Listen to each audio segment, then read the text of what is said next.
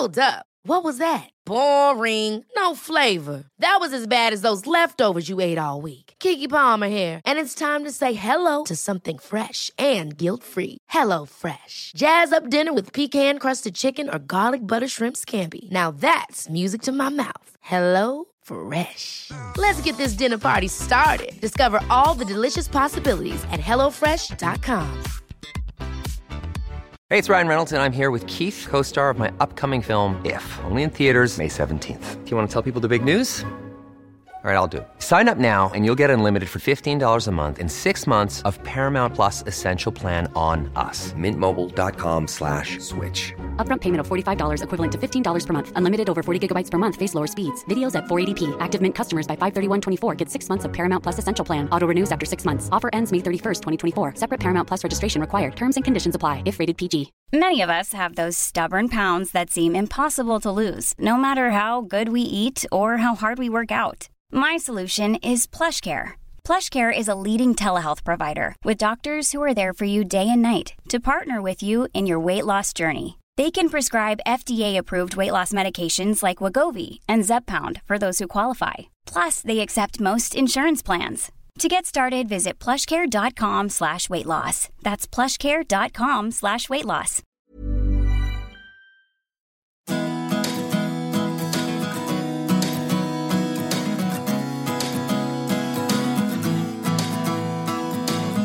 Hi, I'm Matthew Appleby, Horticulture Week's editor, and today for Horticulture Week's podcast, I'm with Countrywide Ground Maintenance's Managing Director, Paul McEwen. Now, Paul is an expert in grounds maintenance and horticulture, having forged his career path in the industry ever since he left school. Before joining Countrywide, Paul held the managing director role at PHS Greenleaf, where he directed multiple operational processes of the group's portfolio. And before this, Paul worked at Floratech as UK Operations Director. So, welcome, Paul. Thank you, Matt. Nice to be here.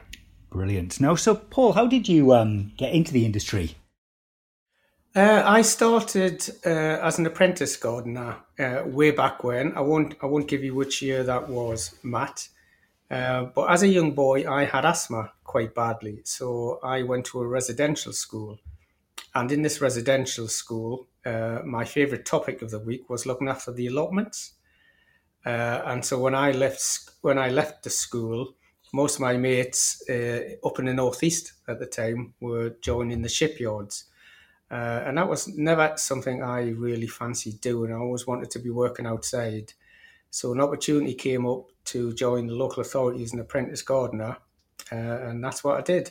And I've been in the industry ever since. Ah, brilliant. I detected a tinge of a northeast accent there. People often yeah. ask me if I'm a, I'm a Geordie, but I'm not. I'm from Cumbria. But you're, whereabouts are you from over the other side? Yeah, I'm from uh, a little place called Hebburn, uh, ah. which is sort of halfway between Newcastle and, and South Shields. Oh, brilliant. No, I saw that. Um, Proper Geordie. Well, I saw my team Carlisle United beat Hebburn the other day. Um, How did you? In, in a pre-season warm-up. so they should. They're a few divisions higher. Yeah. Anyway, anyway. Yeah.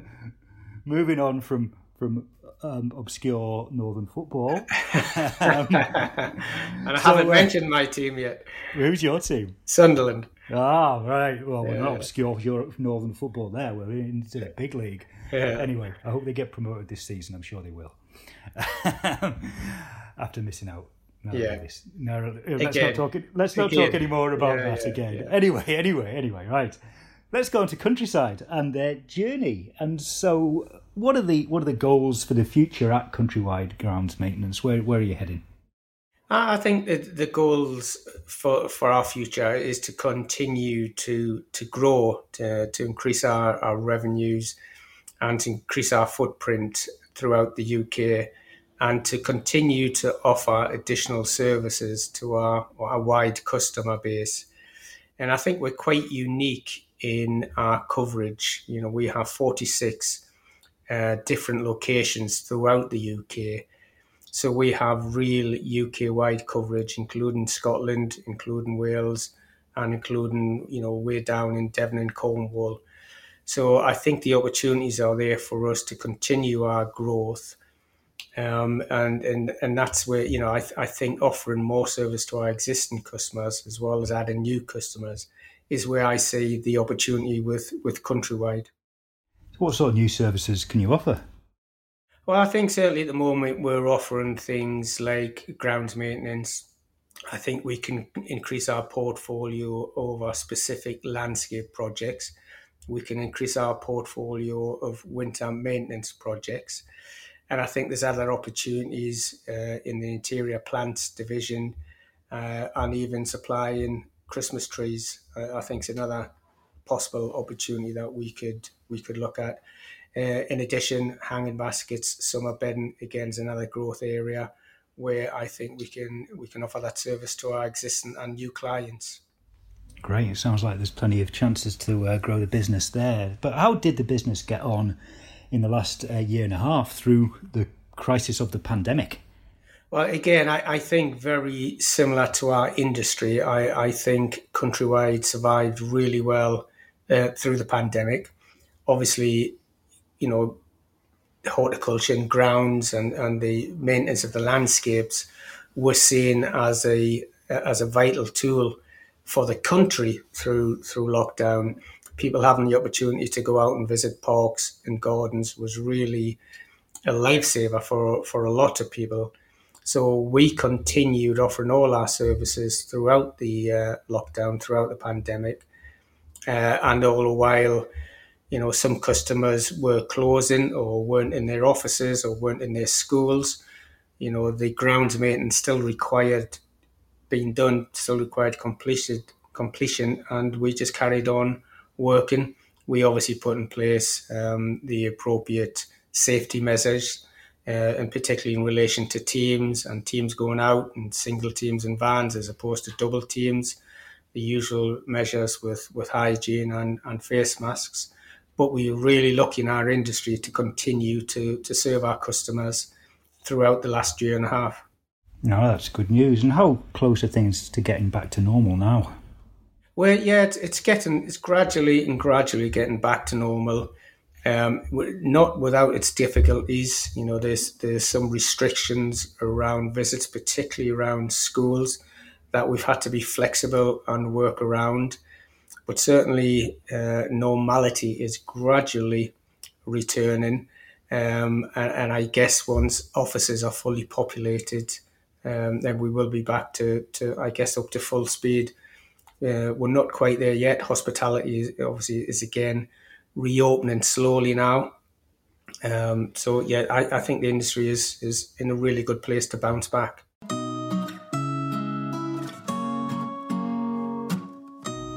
Brilliant. Now, uh, I know you've got a, a new structure um, to do with community first, so can you tell us a bit more about that? Well, again, I, I think one of our one of our real USPs, Matt, is the fact that we do have 46 um, locations throughout the UK where we work, and our regional managers or local people in, employed in the local area, they are employing local people. So they're investing back in, into the into the local community. We're recruiting, we're spending money in the local community, and then we also like to get involved in any sort of social, you know, community based projects uh, wherever we can. For instance, we we've done you know provide work experience and garden lessons for for people with special news uh, special needs students something that's really close to my heart because I actually have two boys who are, who have special needs. So to get involved in projects like that is is a really a really a real plus for me. Um, and we've also been involved in providing um, staff to uh, to community centres, uh, community hospitals, and providing staff free labour and also providing the equipment and and materials. So it's an area again. I think you know local communities we like to get heavily involved in, you know, and because we cover the whole of the UK with our 46 network of, of regional managers, it makes perfect sense to get involved in the community. Oh, that's brilliant. That's really giving something back. Um, now, just moving on, um, our most recent podcast was with Adrian Wickham and Tessa Johnston from BALI, and it was a talk, and we were talking about in, increasing diversity in the industry, and I know that's something that you're interested in too. So, how are you going about um, doing that? Well, I think it's um, for me starting off as, as an apprentice. Um, I, I, think it's uh, really looking at how do we attract people into the industry. Um, you know, linking up with, with colleges and putting in specific training programs to attract people, linking up with schools to attract people into the industry. And also, where I've been involved before in, in a previous role is getting getting involved with, with offenders, so people on parole or previous offenders, and giving them the opportunity to get back into employment and access and training. So we're really looking very closely at, at that. That sounds good. So, how, how have you found um, recruitment recently? How, how, have you managed with that? Really, really difficult. This year has been has been really difficult. I, I think recruitment in our industry has been difficult for a long time. Hence, our sort of uh, priority on apprenticeships and training. But this year has been really difficult, um, and I'm not sure if it's a fallout from the pandemic or fallout from the furlough scheme still being in place but we have certainly found uh, it difficult to uh, recruit staff this year. And are there any solutions you've you've got for that? Any other ideas that you've you've managed to um, get around that uh, recruitment problem with? I, I think it's just I, I, think it's it's bringing fresh blood into the industry. I think it's looking outside of the box. Um, you know, we've discussed the apprenticeship scheme, but it's also looking at mature mature students mm. or mature people and people looking for a career change uh, and really, you know, showing ourselves to be an attractive alternative industry for people to come into and ensuring that we give them the appropriate training and insight into the industry to try and attract them. Oh yeah, and that that ex-offender pathway is interesting. How how do you go about that? What how, how do you manage that one? Well, it's it's it's link it's linking up with the with the appropriate employment agencies who have links into into prisons. Um, when I was in the previous role, we actually carried out maintenance, the grounds maintenance of, of a lot of prisons. So it was an easy add-on to then start talking to you know people that were coming off for parole and getting them involved in the maintenance of the prison and also you know taking them to, to other prisons and getting them involved in the maintenance there. So it's, it's quite an easy add-on and, and link up. Uh, and it's it's about it's about engaging with the right partners to, to really drive that forward.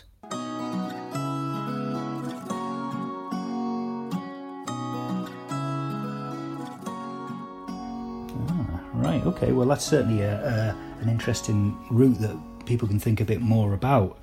Now, another thing you're doing, which I guess um, maybe cuts manpower a bit, is using more electric machinery. So, uh, what are you doing? How are you how are you going about that one?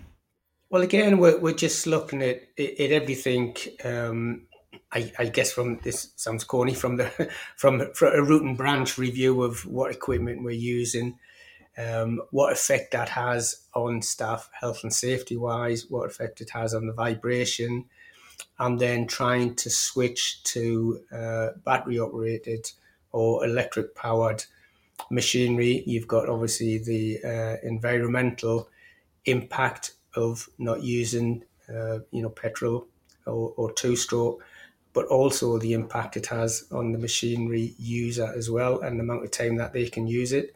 So we're looking at uh, contract by contract, region by region, and carrying out an assessment of where we can replace um, traditional hedge trimmers, trimmers, mowers, and replace them with battery or electric operated machinery.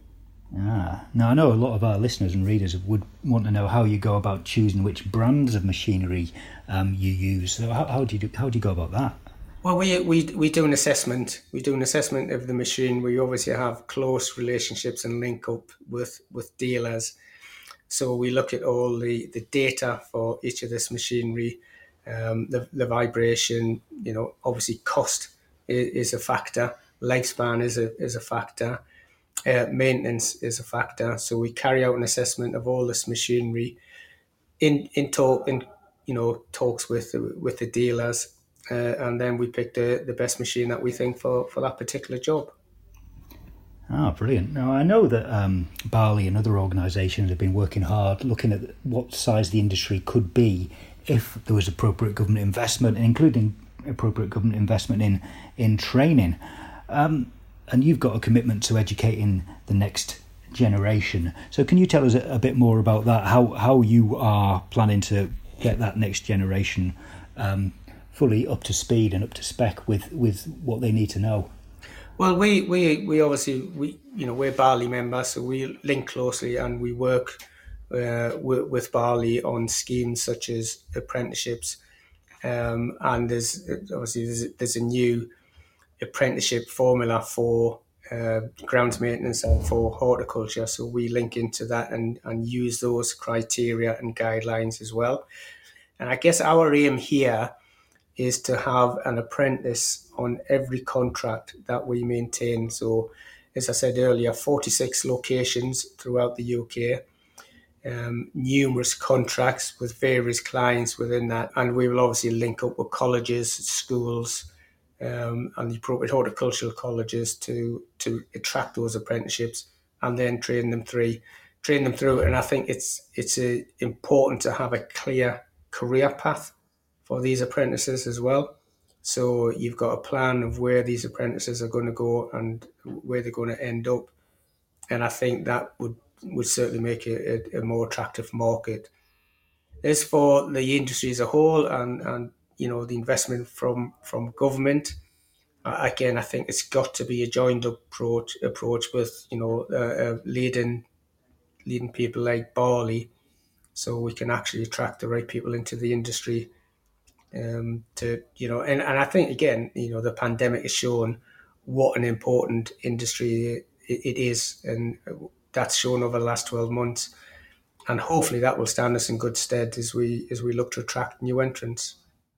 Now that's all good news. Now, coming towards the close, what we always ask in the uh, Horticulture Week podcast this is, is a tough one. This is a tough oh, one. Oh, it's what what what plant would you take to a, a desert island? That's what we're asking, Paul. Can you can you give us what you think you would be with unable to survive without on a desert island? Mine's going to be a very boring one, I, I think. But I, I started my career, as I said earlier, as an apprentice, and I worked in the glass houses and the greenhouses, um, uh, where we used to grow lots of plants and lots of bedding plants. Um, and then involved lots of times in planting out massive bedding schemes. And my favorite, my favorite plant is actually flower. It's always been the geranium. Um, and every every house I've moved to, every garden I've done, I've always had lots of geraniums.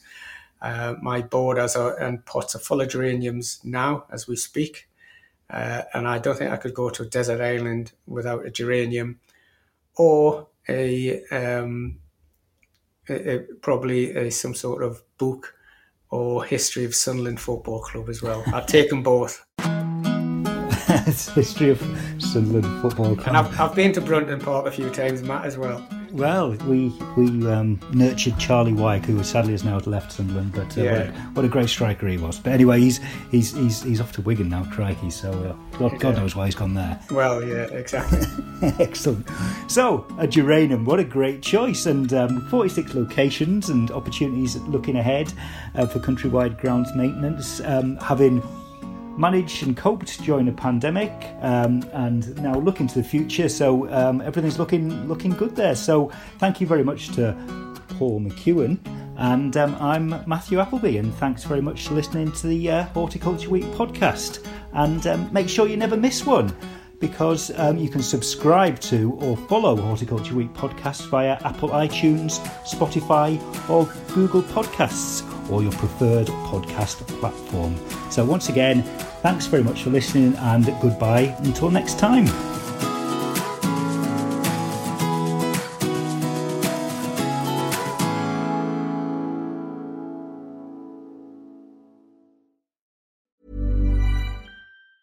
Ever catch yourself eating the same flavorless dinner three days in a row? Dreaming of something better? Well, HelloFresh is your guilt free dream come true, baby. It's me, Keke Palmer. Let's wake up those taste buds with hot, juicy pecan crusted chicken or garlic butter shrimp scampi. Mm. Hello Fresh. Stop dreaming of all the delicious possibilities and dig in at HelloFresh.com. Let's get this dinner party started. Even when we're on a budget, we still deserve nice things. Quince is a place to scoop up stunning high end goods for 50 to 80% less than similar brands. They have buttery soft cashmere sweaters starting at $50, luxurious Italian leather bags, and so much more. Plus, Quince only works with factories that use safe, ethical, and responsible manufacturing. Get the high-end goods you'll love without the high price tag with Quince. Go to quince.com/style for free shipping and 365-day returns. Imagine the softest sheets you've ever felt. Now imagine them getting even softer over time. That's what you'll feel with Bowl and Branch's organic cotton sheets. In a recent customer survey, 96% replied that Bowl and Branch sheets get softer with every wash. Start getting your best night's sleep in these sheets that get softer and softer for years to come. Try their sheets with a 30-night guarantee. Plus, get 15% off your first order at bowlandbranch.com. Code BUTTERY. Exclusions apply. See site for details.